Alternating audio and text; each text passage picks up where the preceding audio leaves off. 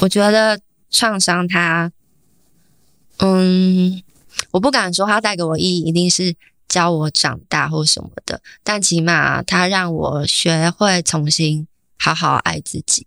然后我觉得这件事情对我也是相对重要，因为我以前太在乎别人怎么想，我在乎到我觉得我做所有事情都是为了别人，我好像把我放得很小。但是我现在是，这里是只能喝酒的图书馆，一个出租城建、探索未知的地方。我跟你说，我最近非常的乖。怎么个乖法？你以前常常叫我泡脚去身体的湿气，我都没有在理你的。可是因为我最近长期待在冷气房里面，喝很多冰的，然后呢，我就乖乖的去泡脚了。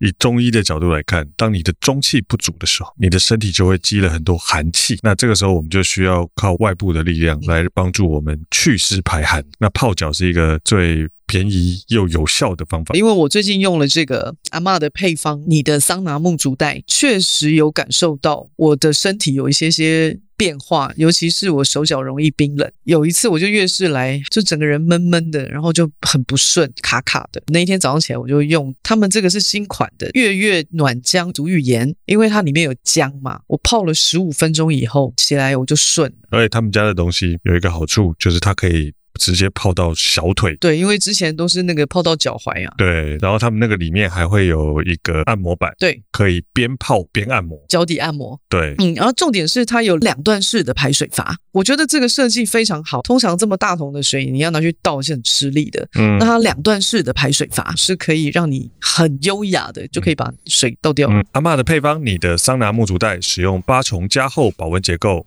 保温持久三十分钟，折叠轻薄好收纳，四十二公分加高桶身，加上独家不对称剪裁设计，不只能浸泡至膝下高度，不同身高人都能轻松使用。新增两段式排水阀设计，让你倒水不费力。另外还有漫步轻盈足浴盐，释放你的小腿压力；恬静好眠足浴盐，舒缓你的疲劳。最后和大家分享全新推出的月月暖姜足浴盐，呵护女生每个月的不舒适。足浴盐只严选纯净天然海盐，搭配植萃精油。只为了给最好的你，想让阿嬷呵护你，快点击下方资讯栏来了解阿嬷的秘密呵护配方。本集节目由阿嬷的配方赞助播出。大家好，我是 Hank。大家好，我是婷婷。你说我是 Misk。大家好，他是设计师的《仙界传说》的 Misk。对。哈哈哈哈哈！不会，就是我自己，是要多尴尬。三个人就是一个很尬的开头，真的好符合我们本节目的一个你知道风格，一贯的风格，超级尴尬 啊！来，那你干嘛？你今天为什么要来？今天 来，好失礼，这样问人家。来来玩啊，来聊天，来跟你们认识，还有让你们认识我。哎、欸，说真的，嗯。我有听过你在别的 Podcast，嗯，然后我每次听的时候，我都觉得说，我心里就在想说，为什么他可以看得到？你知道我就是看得到什么？就是看得到别人的什么光？哎，哦，光光，我以为你刚刚要说为什么他这么奇怪，或者是之类的之类的。因为有一次我就听陶老师在说啊，然后我就觉得哇，这个人好妙。所以，他具体的能力是什么？简单来讲，就是我可以看到菩萨，看到神明。如果一起去庙里拜拜的话，我会跟你说这个庙在天界发生什么事，或者是今天菩萨有没有在这里。我们到一间庙，他可能是拜月老，我就跟你说，哎，月老他们今天开不开心，快不快乐？啊，有没有在这里？对对对对对。那如果我今天特地去拜月老，月老没在这儿，那我他妈的我要干嘛？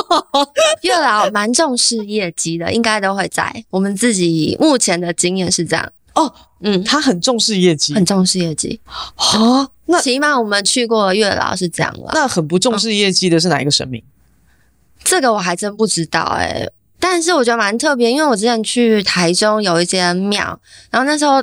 门口都是阿迪亚美亚，我们想说，天哪，怎么有这么多年轻人的庙？这件事不容易。然后我们到二楼的时候，就二楼有就是整排就是楼梯，然后到那个二楼的门口，全部满满的女生，然后还有男生，然后一直拔杯。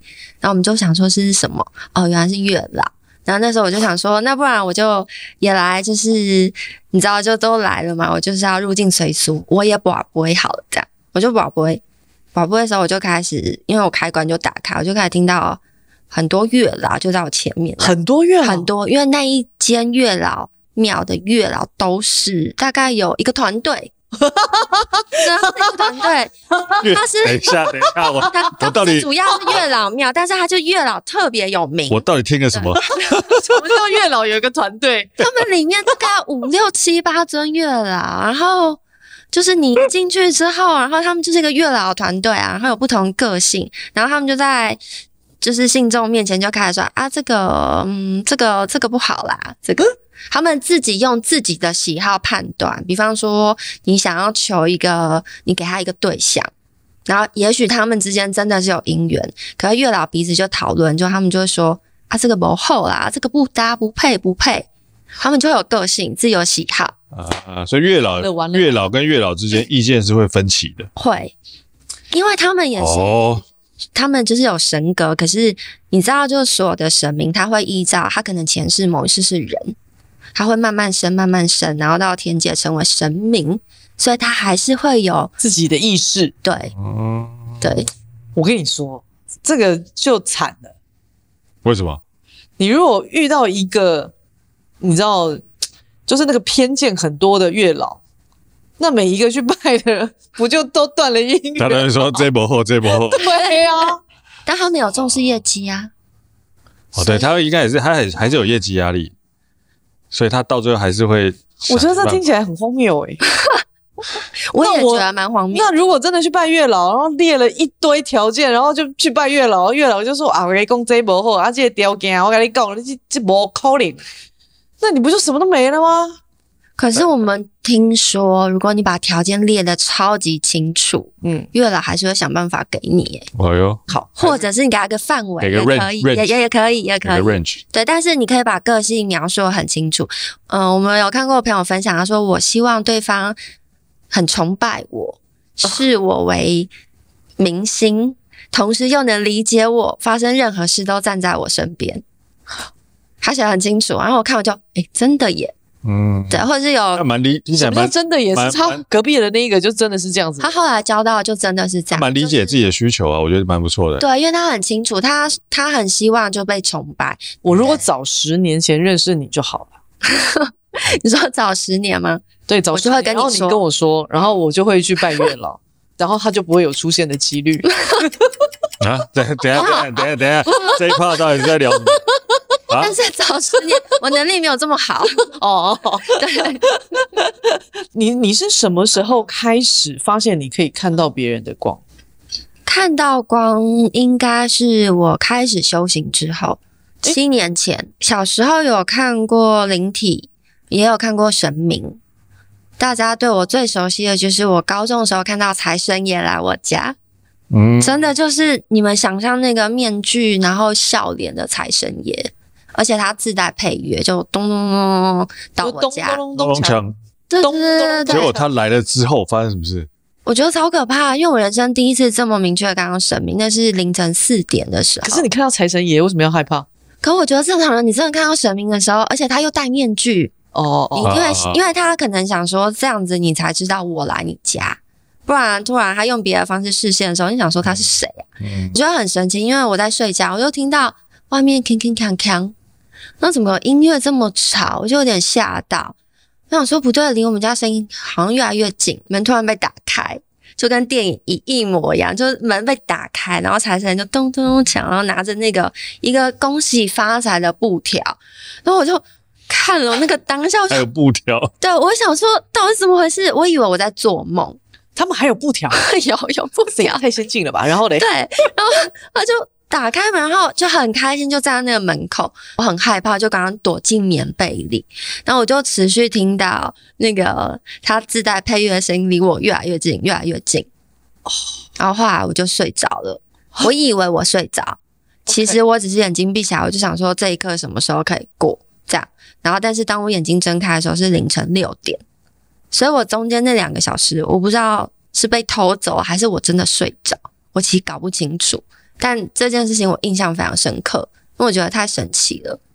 啊，财神爷来之后，后来发生什么事？没有，没有完全。所以这个财神爷，财神爷是假的，就是可能刚好路过吧。啊，刚好就刚好他他 来看看你。对，想说反正我可以看到，那就让我看。财神爷不是真心的，哦、对，他就想说你可以看得到我，对啊，那我就表现一下好了，哦、因为没人看到，应该也蛮孤单的吧。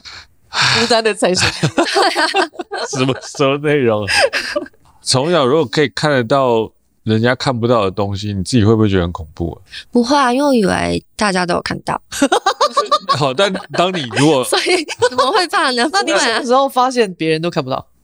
它出现在一些你没办法解释的地方，大部分都是在天花板的角落。这个我就看到蛮多的。啊，那你会问你身边的人说你有看到什么？不会，我会以为我是幻觉。那你现在在这里有看到什么吗？没有，我现在都不会打开开关，因为我现在有在修行，我就懂怎么把开关关，可以关起来。哦啊，所以修行的目的是要把它关起来。修行的目的是要继续升等，就是像打怪一样，把你的那个等量变高，你要升级，就像打游戏一样。可是你拥有这个能力之后，你就可以随时关起来。然后也可以，要想打开的时候打开，想关起来的时候关起来。对，像咒术回战术师一样。对。哦，就是你，你随时可以随心所欲的运用这个技技能。对，但你要一直升级嘛，就慢慢希望从一级术师变成特级术师。对。啊、那你是什么契机点开始修行？我忧郁症四到六年，从轻症慢慢的到重症。忧郁症之前，我是一个。完美主义者。我小时候画画，高中的时候我们在画那个色彩学，要画一零二四个颜色的色票。然后我是，比方说画到第八百格的时候，画到半夜，那个颜色 就不小心被我画错，我就会把它丢到垃圾桶，我就重画。我会一路画到早上，就是我要确保这一零二四个是完美的。救命啊！完美主义这件事情后来变成我很大的纠结。然后又加上我是家里的老大嘛，所以从小就是有背负家里的期待。加上我从小就很乖，我的乳名叫乖乖，因为我从小出生就都不会哭。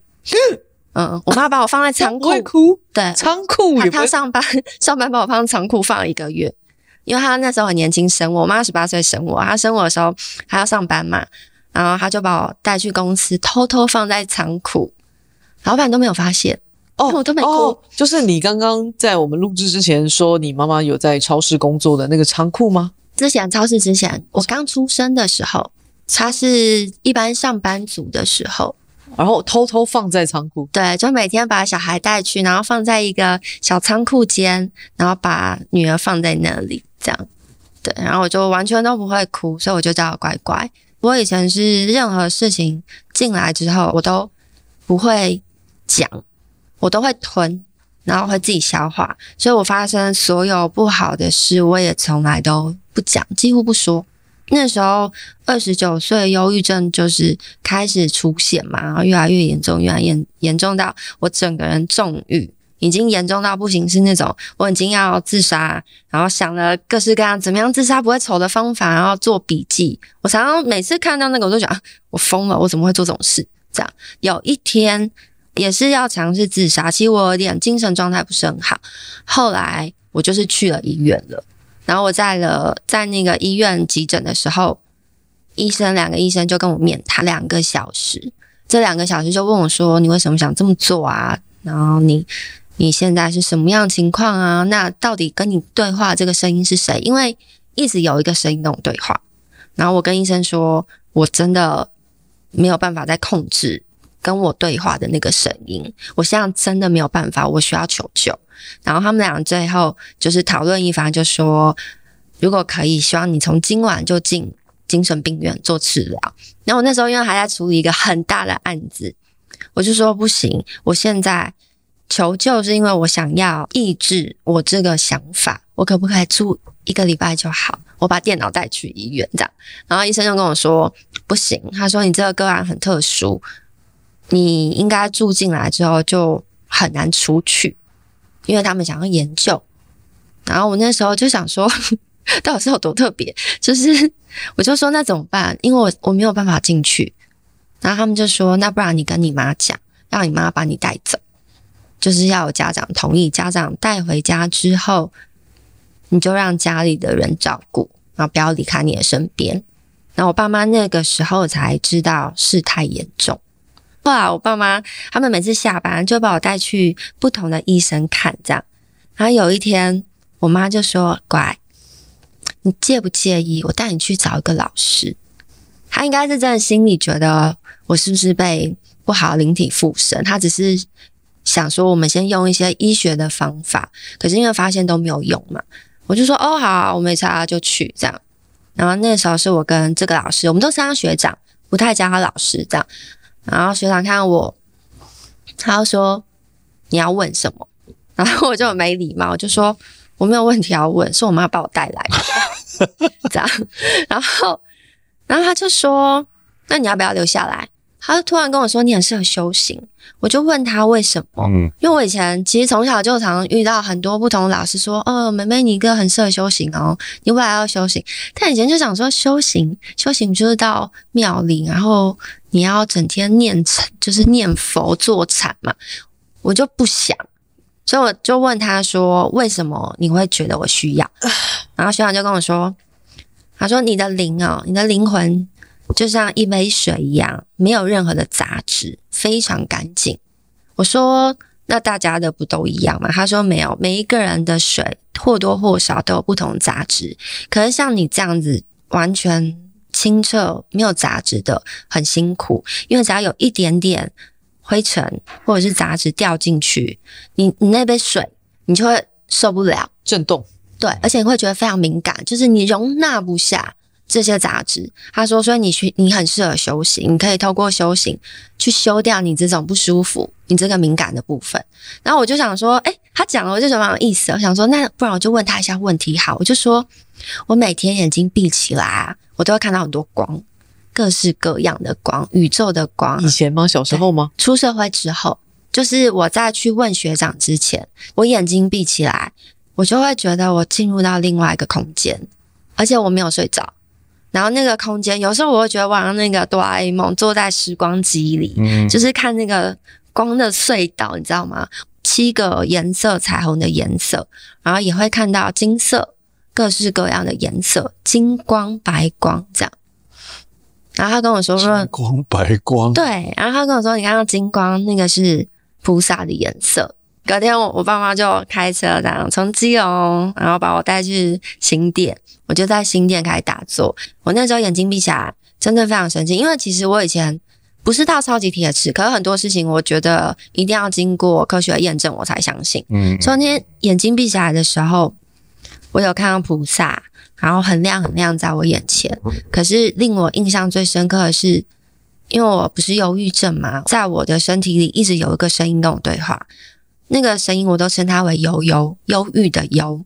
直觉觉得她是悠悠，一个女生，她就坐在一个全白的空间，然后长头发这样，然后侧脸就在远方看着我，然后看我的时候，她就笑了一下，然后这画面就消失。可是那个当下，我却不知道为什么非常的激动，我眼泪就一直流，一直流，然后我就突然觉得小悠悠离开了，因为她消失了。然后那一次之后，我就觉得怎么会这么神奇？所以我就想说，哦，好，反正下礼拜没事，那我就再来，我就一去就去了七年，到现在。那那个时候跟你对话的内容是什么？嗯，他通常会跟我说：“你就去死就好啦，活着干嘛？你不会觉得很寂寞吗？”这样，通常都是这种负面话。印象比较深刻，我为什么会觉得真的很严重？是因为我有一天在捷运站那个月台，我就站在那。然后突然就听到有个声音，就是类似“去死”这样。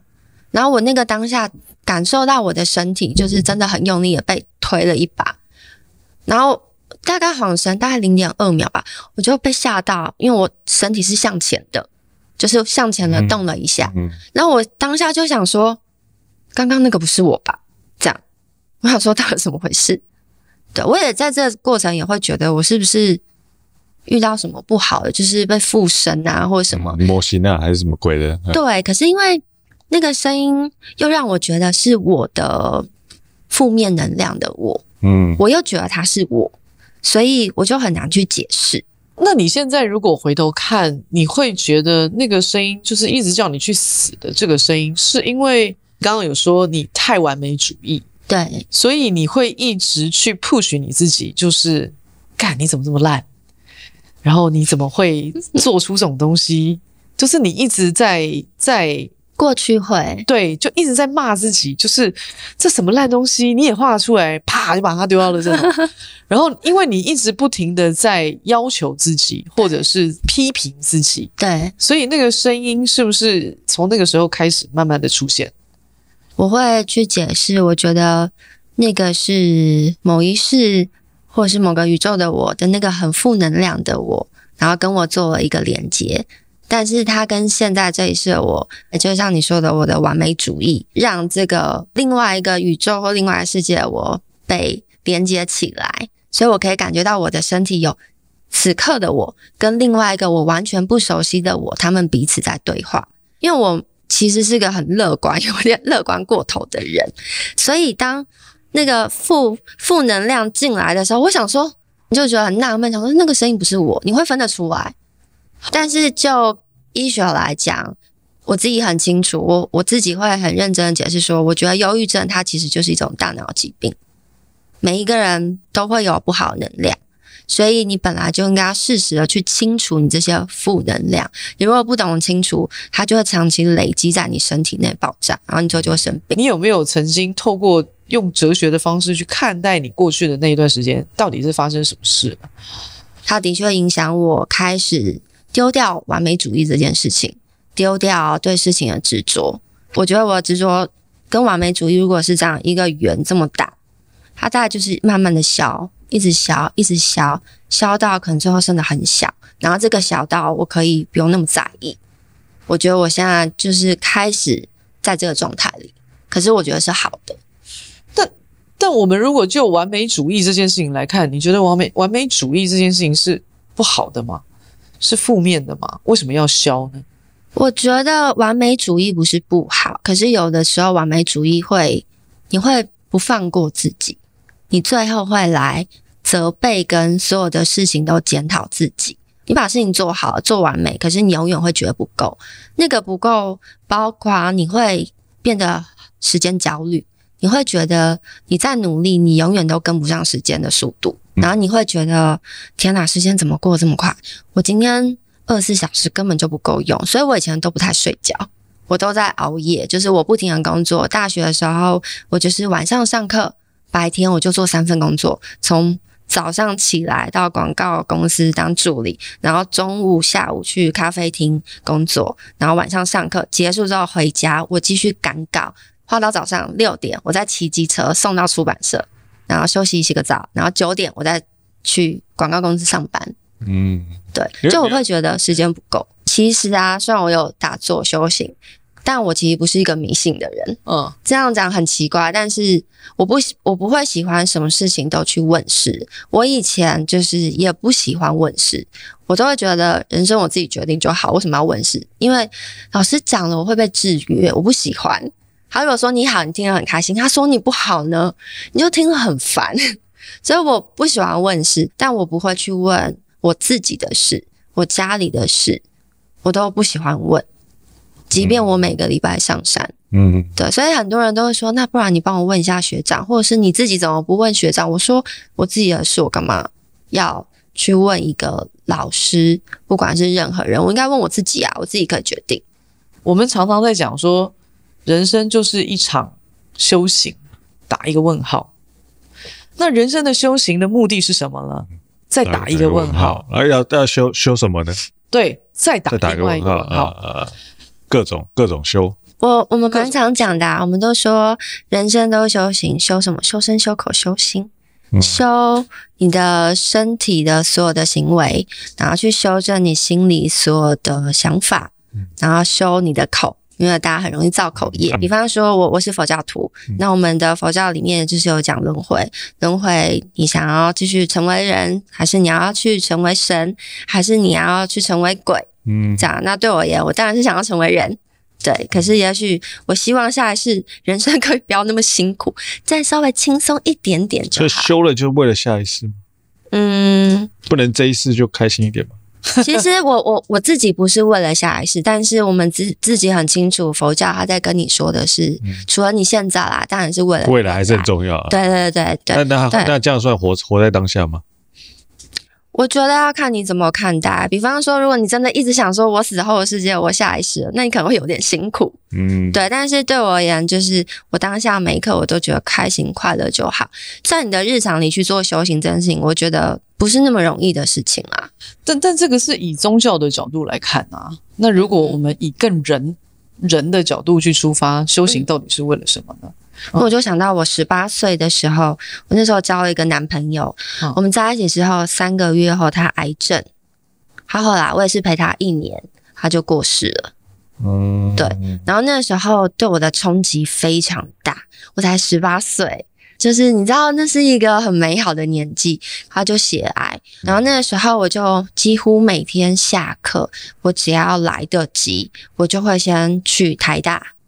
我就会去陪他。我其实那一年里，就是你知道正在谈恋爱的年纪，就突然开始觉得一切都好沉重，就是沉重到他的父母就是很喜欢你，然后好像就很想要把你，就是希望娶你进门。那个时候突然变成这样。然后我就觉得一切都很不对劲，可是我那时候还是以前不太懂拒绝，我就对我而言就是哦，我现在是你的女朋友，那我假日的时候我就把我所有的时间就牺牲奉献在你身上，对，所以对我而言那一段时间在那一年里，我觉得就是承受了许多，比方说同才就朋友会说啊，你到底要去医院多久？但是也会有别的朋友说。就是你怎么不去医院陪他？然后他会开始就不同意见，可是那些意见都会影响你，嗯，因为你会觉得说，就是我现在要做什么事情，为什么大家会给我这么多想法跟意见，而且会评断我，我就觉得哦，压力很大。刚好是高三毕业的时候，我就去台南念书。我在台南念书的时候，他妈妈打电话给我，就跟我说：“嘉玲，你可不可以回来台北一趟？”这样。我去台南念书的时候，我男朋友那个时候看起来是好起来了，然后我接着就去念书，然后过没几个月，他妈打给我的时候，我就去了医院。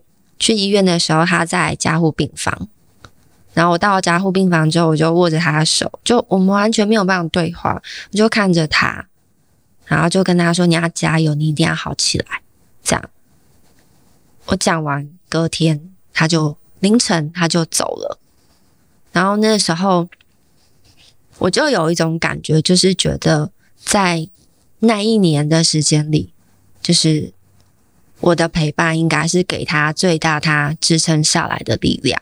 所以他走了以后，我在内心就是非常自责，这个自责跟了我好几年。我一直觉得，我要是当时。没有去南部念书就好了，因为我永远想起有一幕，我们两个在捷运站，他站在那个月台跟我说：“你可不可以不要去台南念书，你留下来好不好？”然后我那时候跟他说：“可是我现在就是考上，我就是想去，可是我还是会回来啊，你没事的。”这样我还这样跟他说。然后这个过程，他妈妈也曾经哭着来我们家，就是买了水果礼盒。来我们家，哭着跟我爸妈，然后我也在，就说，就是女儿可不可以不要离开？我们可以养她，养我。对，然后那时候我爸妈就很简单，就跟他讲说，就是每一个孩子有自己的人生，这样。那个时候，就是不管是他妈妈这么做，或者是。我那时候的男朋友，他这样子要求我的时候，我那个当时我都没有觉得这些是我的责责任，我都只是觉得说，哦，你一定会好起来，然后我现在就是要往前走，可是你也会好起来，我们没有因为这样要结束关系。可是当他走的那一刻，就是这些愧疚啊，然后这些画面就一直出现在我的人生里。对我来说，这个是。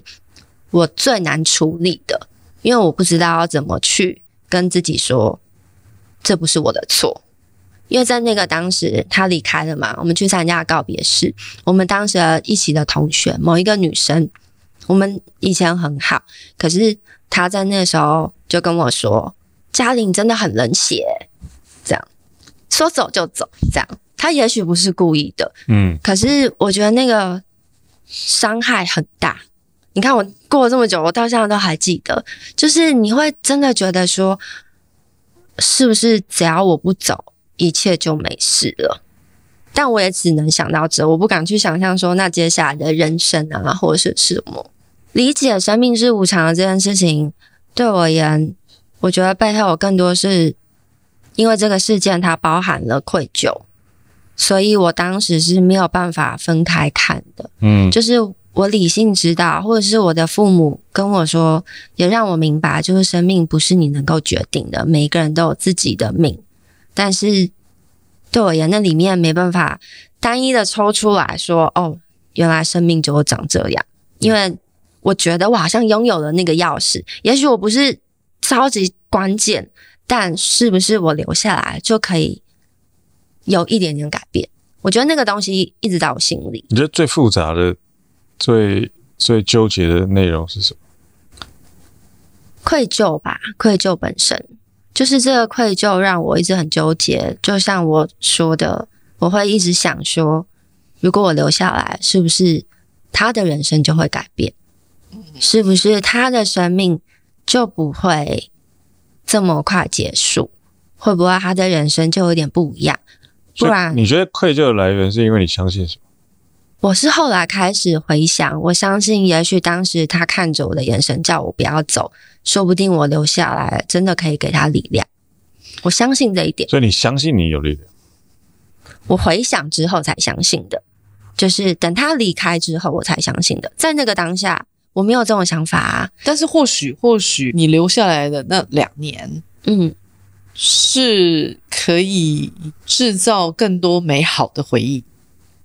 我也没有这样想，我没有想说制造美好的回忆。我的想法在那个时候的我就只是觉得说，也许他可以再快乐一点，因为其实现在好的回忆啊，嗯，可是因为他几乎一整年都住在医院了，所以对他而言，那个美好不是他的美好。但是或许陪伴是一个美好。但我觉得那个美好是他的，不是我的。那那嗯，但这个只是你的角度的看法。嗯、对，如果有一个人很无助的在医院里头，嗯，他需要那一股力量，那他需要那一股陪伴，那可能就是最美好的。不管他后面是不是能够，嗯、生命是不是能够继续延续，嗯，但是有一个人在身边的陪伴。都是好的，这个我我可以理解，可以认同。我只是觉得，就是那段日子，其实对我而言，我我没有觉得它是痛苦的，我觉得它是让我提早认识生命。我其实我其实想要想要问一个问题是，就是我刚刚听你说啊，你你原本相信你可以做些什么事？对。然后那时候的男朋友后来过世了嘛？对。在经过这样的打击之后，你还相信你是可以做一些什么的吗？我相信啊，我觉得每一个人都有能力，并不是说自己真的哦，好像有多大能耐，可是你会不知道，你常常不经意的给出一个善意的时候，别人是怎么看待？就像刚刚婷婷有说。我我陪他的这个陪伴对他而言是很美好的，嗯，对。也许在我而言，我会觉得没有很足够，但是对他而言，这些就是很很好的。我觉得我当时尽力了，但是当他离开之后，我开始怀疑自己是不是做的不够。但是在他没有离开之前，我觉得我尽力了，因为我在几乎是每天下课。我就去医院陪他，陪到最后一刻。我把我所有的时间，我爸妈要找我都知道我在医院。对，然后在那一年，几乎我的社团的同学，我们都玩在一起，大家下课都一起去玩，我全部都说哦，我要去找我男朋友。只要大家就是不知道事情的严重性，或者是不不能够真的理解，一定会讲出你也休息一下吧，会不会去太多次了？你要天天吗？那你自己呢？大家会讲这种。对，那你如果突然不去了，也会有人说你为什么现在不去？哎，你现在不是要去陪他吗？对，我觉得大家是无心。可是这些你都会有压力，所以你真的相信你尽力了吗？在那个当下，我相信，但是就过了这么久以后，现在的我，我觉得我应该还是会觉得我尽力了。中间经历了什么？嗯。就像我说的，我把我所有的时间都应该是说在那个当下啦。即便他生病了，但是并没有去。哦，我知道了。我觉得就是 你好像心理咨商师哦。我去看心理咨商的时候啊，心理咨商师他会一直去挖，然后一直挖，一直挖一样问题。问到第三次的时候，你就会找到一些答案了。我在这一刻突然找到答案了，我觉得，我觉得我会有愧疚，好像被指使。我觉得我后来那个愧疚感那么大，是因为在这个过程，我曾经有跑出去玩。哦，我觉得你不是那么纯洁的。对，我曾经有跑出去，就是觉得？我我今天真的好想要出去跟朋友待在一起，啊、我有这个念头。然后我，你觉得你应该是圣女贞德，然后你没有做到百分之百全心全意，对。啊，你就稍微的怀疑了自己了一下子，对。啊，那后来发现。其实人不应该像长得像那样子啊！对对、啊、对，所以我觉得那个愧疚应该是在这，就是你刚刚在问嘛，我尽力了吗？我怎么想我都觉得我尽力啦、啊。可是我突然想了想啊，不对，因为我中间一定有偷偷跑出去玩。对啊，而且你一定也会有埋怨过。可是这些可能你在那时候你都忘记了，嗯、然后或者是在人离开之后你也忘记了，因为你也不想要去想起这些事情。但是其实这些东西。它其实都有影响到你的内在，所以我才会愧疚。哎，你觉得人在那个状态下就不应该出去玩吗？我觉得人在那个状态下哦，其实看你怎么定义那个玩吧。你不是背着他去把整个关系变得很乱或者什么的，或者是你真的觉得你不想要这段关系，你去明讲就好。现在如果是我的话，我不会像以前那样看待事情。没人教你怎么做父母，没人教你怎么做小孩，一样没人教你怎么做一个遇到你的另一半生病然后癌症的时候，你要怎么做好另外一半？嗯、就是不要说生病，就只好只是说做好另外一半。他，他没生病，你要做另外一半，你都不见得知道要怎么做了。呃、对，所以我觉得现在我已经不会这样想事情了，但是那个的时候，就是我会对很多事情都。很纠结，然后放在心里，就觉得一定都是我造成的，一定是我的错。没有我就我我其实有一阵子在想，因为我们常常在问人家说，你的你人生的欲望是什么？嗯，我其实就想要去理解说，你到底对于你自己的兽性到底理不理解？嗯，因为我觉得人唯有理解自己的兽性之后，你才可以去理解你自己对你自己圣人的想象到底是合不合理的。对你来说。你在这个阶段，你觉得你人生的 mission 是什么？老实说，现阶段此刻的我应该反而是迷惘的，但我觉得蛮神奇的，因为三四个月前，我觉得那时候我好像是很清楚、很清晰的啊，很清晰的。对对，嗯、但是在此刻，哦，我知道我在迷惘，可是我觉得这是一个很好的觉知。为什么？为什么你此刻迷惘？我在这几个月，就是有感受到自己好像那个忧郁症要跑出来。嗯嗯，对，我觉得这是最大的问题。嗯，对。但是这个跟我以往最大的差别是，你以前生病了，你不知道你生病了。嗯。可是现在是突然有一些东西跑出来了，你知道，你可能要跟他对抗，不然你可能会容易生病。嗯，对。就我觉得，其实忧郁症对我来讲，其实就像每个人都会感冒一样。那只是说忧郁症它影响你的程度到底是大还是小？以前的我可能一直试着想要处理，但是我花了很多时间才接受，原来我也会生病，而且是忧郁症。因为其实大部分人通通常，你如果听到自己得心理疾病，我觉得一般人都不太会想要接受。尤其是那时候，我又说我是完美主义者，所以那时候当医生跟你说哦，你忧郁症的时候，我想说忧郁症有很严重吗？哦，那医生我吃个药这样。然后后来当医生跟你说，诶，那你要不要直接咨商？那我说咨商，我为什么需要咨商？就是我的问题我自己解决就好，为什么我需要靠咨商？这样。但随着你每一次去咨商的过程，你是在这个过程去找回你自己，然后你会去找到我为什么受伤了。哦，oh, 那我受伤之后我怎么处理的？诶，原来我当时根本没有去处理我的伤口，所以我现在生病了。就当你一步一步的，然后你去找出它的原因的时候，并且面对。可是过去的我是根本就什么忧郁症我都不想讲，我根本就不跟身边的朋友讲，我的家人完全都不知道。对，然后我现在会迷惘的原因，我觉得是因为我知道这东西。开始跑出来，但我还找不到答案。我不知道它为什么出现，但是我知道这是我此刻应该要去面对的课题。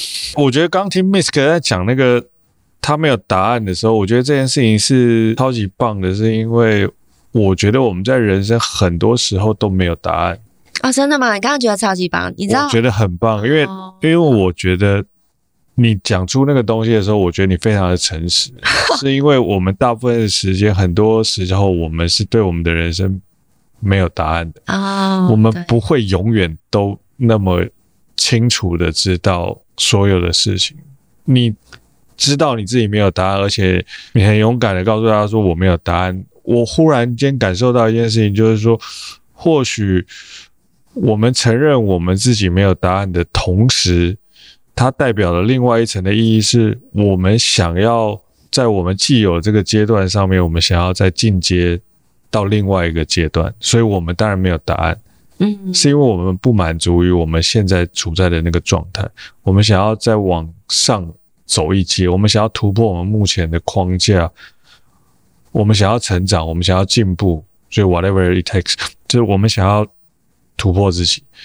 那这件事情很重要的是。你必须要先去承认你自己现在可能还没有办法马上解决这件事情，嗯，然后接下来我们再去找答案嘛。那有没有找到答案？或许永远找不到，或许过一阵就找到。那不不知道，那我至少知道我现在不知道嘛。所以我换一个角度去看，说如果你真的现在有忧郁症的话，其实，在某个程度上是因为你希望你可以做的事情比你现在能做的事情更多。嗯，这我认同。哦、呃，另外一个，我这句话我认同，而且我觉得你这句话。无比温柔，嗯，呃、一定很多人。我是啊，我很温柔的。我听那个 Jim Carrey 讲一个东西，就是 depression，它中文版的压抑或是忧郁这件事情，其实就是你需要 deep rest，就是你需要深度的休息。那为什么需要深度的休息？是因为你不觉得你现在在扮演的角色是你喜欢的？对。我们在这个世界上，我们都想要扮演的角色，跟这个世界回馈说，你扮演这个角色扮演的好不好？那这中间一定会有落差。那这个落差其实是告诉你说，如果你期待的越高，你失望的一定是越深的嘛。那我换个角度去看这件事情，说你失望的越深，其实代表你对你自己的期待，对你在这个世间能够扮演的角色是越高的。你刚刚在讲的时候，我就明白，我觉得在我。走到现在这一遭，我学会我用诚实去面对我人生所有事情。嗯、可是以前的我是，我觉得我做不到。我小时候很爱说谎，我觉得说谎可以让事情变得比较好。因为我妈小时候跟我说过，说善意的谎言没有关系。你知道哦，这个一讲就是你要被植入了，嗯，某一个。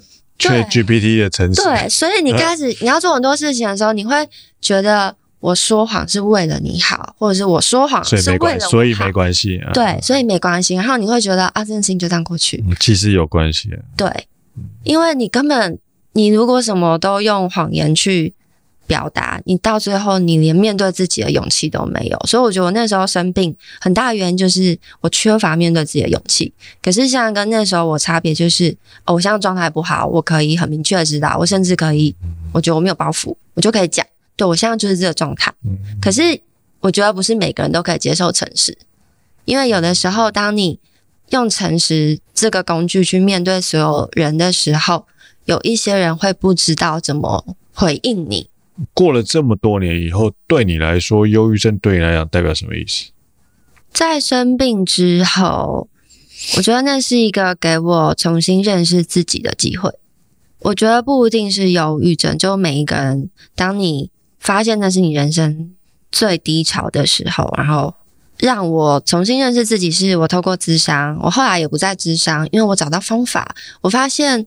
原来你要去治愈自己的方式，就是你要诚实的面对自己所有的好跟不好，尤其是包含你要爱自己的缺点这件事情。我觉得人一定都会有缺点，也不是不想改，可是我觉得很难。然后当我发现我很难去改的时候，我以前会很纠结，觉得那怎么办？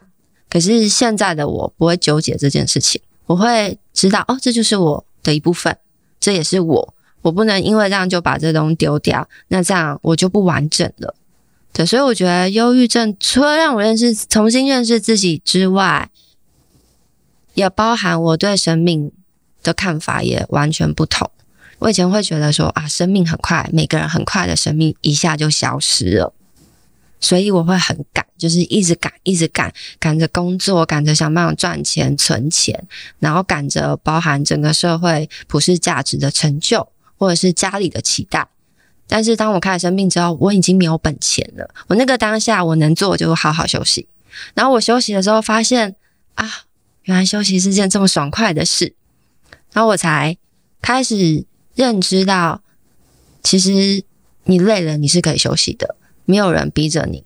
以前我会，我会觉得哦，一些事情来了，或者是机会来，我觉得我一定要照着这个框架走。比方说，我以前可能去大公司上班，我面试上了大公司，我觉得我一定要这样，因为这是符合，就是在我人生上的社社，社会期待啊。对，还有包含我家人。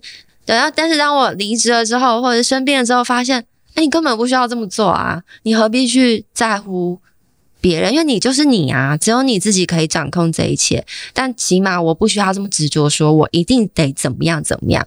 你人生活了三十九年，到现在，嗯，创伤对你的意义是什么？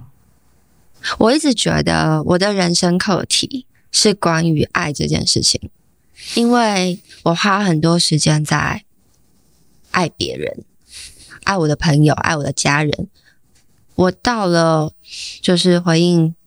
忧郁症这一题的时候，我才发现我没有好好的爱自己，所以我觉得这个创伤意义它带给我的，其实是在提醒我跟告诉我，我应该要常常的好好拥抱自己，我应该要去倾听我自己内心最真实的声音，因为我常常会忽略我自己。比方说，我以前跟我父母相处的时候，当我接收到。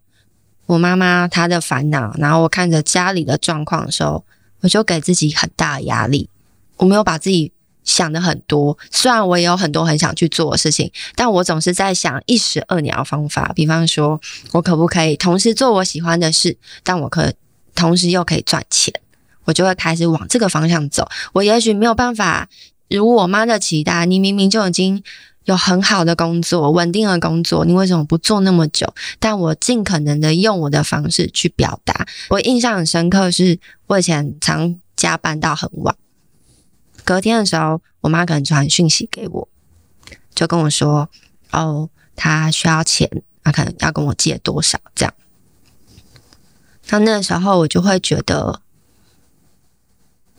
我当然就会无偿的去做这件事情。可是当那个时间变得长的时候，我就会开始埋怨，就是我会觉得啊，我的人生的目标一直以来都是希望我让家里好过。可是为什么此刻我开始埋怨了？我因为在埋怨这件事情，也让我变得很不开心。可是我每一次，我总是跟自己说啊，没关系，没有关系，因为他是你最爱的家人，这样。嗯，对，我从不敢去。好好的去想说，哦，那我自己到底想要，我是说跟家人之间想要什么？到我生病的时候，就是那些创伤不停的累积，我就发现，在我最低潮的时候，我其实是很想要得到父母的爱。我我一直觉得说，哦，我知道我父母很爱我，他们给我很多爱，可是我也觉得我我好像也不是那么小的孩子，我感觉我也一直在给他们爱，然后。我好像忘了怎么爱自己，可是在此同时，我希望可以透过得到他们大量的爱，陪伴我生病的时候，然后我可以提醒自己说，我要好好爱自己。我我蛮常小时候就被老师讲，老师会说，你要懂得拒绝别人，你不要别人找你做什么事，你都不拒绝。我都是那个很有义气，二话不说，哦，好，我去做这样。可是我也常常去做之后就会受伤，因为你去做了之后，然后别人就会说那是他自己要做的，我没有要他帮我做，然后你会觉得啊，这这是怎样？嗯，就是你当下会受伤。可是这种事情很常发生在我身上，你会不理解。我以为我很认识我自己，我也以为哦我很爱自己，但我到了很大才发现，我其实是个很没有安全感的人，我很需要大量的爱。但是不是外人，而是我很亲近的人，我很需要去感受到，我知道他们很爱我，这件事会让我觉得很安心。我觉得创伤它，嗯，我不敢说它带给我意义一定是教我长大或什么的，但起码它让我学会重新好好爱自己。然后我觉得。这件事情对我也是相对重要，因为我以前太在乎别人怎么想，我在乎到我觉得我做的所有事情都是为了别人，我好像把我放得很小。但是我现在是很开心，我想做什么我就去做什么。我虽然都有选择我想做的，可是我都知道那背后还是包含了别人的期待。可是我现在就是没那么在乎大家的期待。嗯嗯，对，我觉得这是最大的差别。当你没那么在乎的时候，是因为你知道。你把所有的感受都放在你身上，你回到你自己身上。对，爱是需要学习的。嗯嗯，我们常讲人生苦短呐、啊。嗯，重点不是短，是苦啊。每一个人都觉得他的人生是苦的，不是短的。那表示其实我们都在承受。假设我没有先感受到，我为什么要承受这些？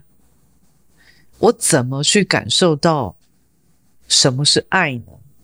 不会有人理解到爱到底是什么。嗯，因为那个为什么，其实才是你从心出发的开始。嗯，我觉得为什么这三个字好重要哦。嗯，爱不重要，受不重要，什么都不重要，心也不重要，为什么才重要？那对你来说，爱是什么？是个假议题。假议题。他要问的是是为什么？为什么？为什么你要去 suffer 这这？我为什么？我为什么爱？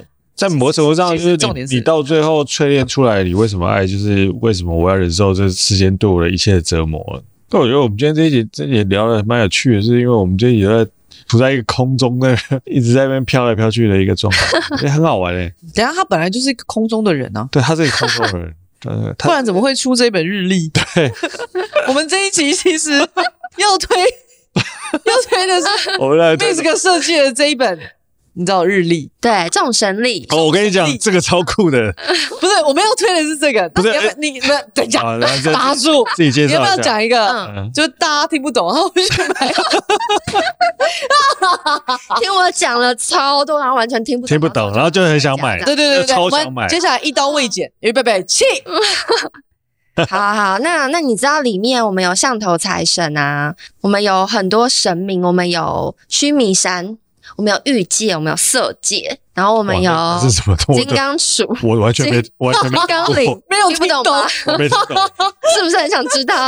我刚刚讲没有一个听得懂，哎，就买众神历，我们里面全部都解释。我刚刚讲有解释吗？有解释，当然有啊。但为什么要买众神历？众神力里面是集合了两百位的神明跟一百五十个的天界知识，我们把佛教跟道教还有民间信仰做结合。在市面上其实很多都是可能佛教就佛教书，道教就道教，但我们还兼具了实用性。什么是什么是实用性？我们是日历啊。哦，对不起哦，我们是等一下，那你个背什么实用性？哦，这个，所以这个实用性是说，你每天可以认识一个神明。对，而且你每天翻开，比方说大日如来，是农历一月一号生日，你翻开的时候，我们就会写诞辰日，你就知道，哎，今天是大日如来生日。对大日大日如来，对我讲了啊 对，就到底 其中一位、就是，到底一起像你们唔知，你都可以背这本。我们就会解释日历。对，但我们不会只有大家不认识的，我们也会有大家认识的观世音菩萨，也会有玄天上帝、九天玄女，就是讲出来，或者是那你讲一个我从来没有听过的神，我刚刚不是讲你都没听过吗？前面前面几个我都没有听过，没有一个第一个我没听过，其他我都有听过啊。有吗？象头财神、象头财神没听过。普巴金刚、大威德金刚，这是这些人是谁？这些这些人到底是谁？对，我好，我觉得好不敬哦。他们做了什么事情？谁谁谁？绿度母。好，那是不是很不是，你这样讲，不是，那你这样讲完之后，他们会不会就来了？我们现在整栋楼挤满一百五十个神明，意思就是这样很棒啊！意思就是说，以实用性的角度来考量，就是说，如果你买了这本日历之后，你三百六十五天，你就可以认识三百六十五个神明。两百个神明。啊，明，两百个神明，然后一百五十个天界知识，天界知识。哦，两百个神明跟一百五十天的天界知识，一百五十个一百五十个天界知识。对你每天翻一页，你就哎，须弥山是什么？我刚刚讲须弥山嘛，就会跟你解释。须弥山，对，所以开始我只知道秋名山车神，我只知道方文山，什么？玉皇上帝住在哪？我们都写在里面，跟你说。玉皇住哪住哪等一下，玉皇上帝到底住哪对啊？，他住在玉皇上帝住在三十天。对，就三十天。因为我们就是从嗯、呃、每一层每一届，它有分二十八天、三十二天，它是佛教、道教不同的说法。嗯，二十八天、三十天，很像惊奇。二二十八天跟三十天，你把它想着一天是一层楼就好了。啊，所以玉皇上帝是住最高的，这样。哦，难怪他永远不在最高的。所以你去庙里拜拜的时候，天空天空讲究玉皇上帝啊。哦，对，所以我们里面就会跟你解释。那你知道玉皇上帝会换人吗？哦，知道。那今年是、呃、去年就换谁了？你知道吗？谁？郑成功。哎，所以你知道？我知道啊，做这件事情，因为我哪哪天不知道翻了一个新闻，嗯，然后 真的？真的啊，玉皇大帝去年换人了，换人，他他们是有选举的，是他会换人 值班，值班，神明也会啊，对，就是他们的值班的时间跟我们人间看到的那个时间就是不一样。对，反正假设天上是一年，可能搞不好我们就一百年。所以他们跟那个社区委员会主委呀呀呀换人是同样一件。然后去年市长也一样，反正 anyway，去年就是换就是换郑成功，然后我就很哀嚎。为什么？因为我最讨厌郑成功啊。为什么？如果他没有把荷兰人赶走的话，我们现在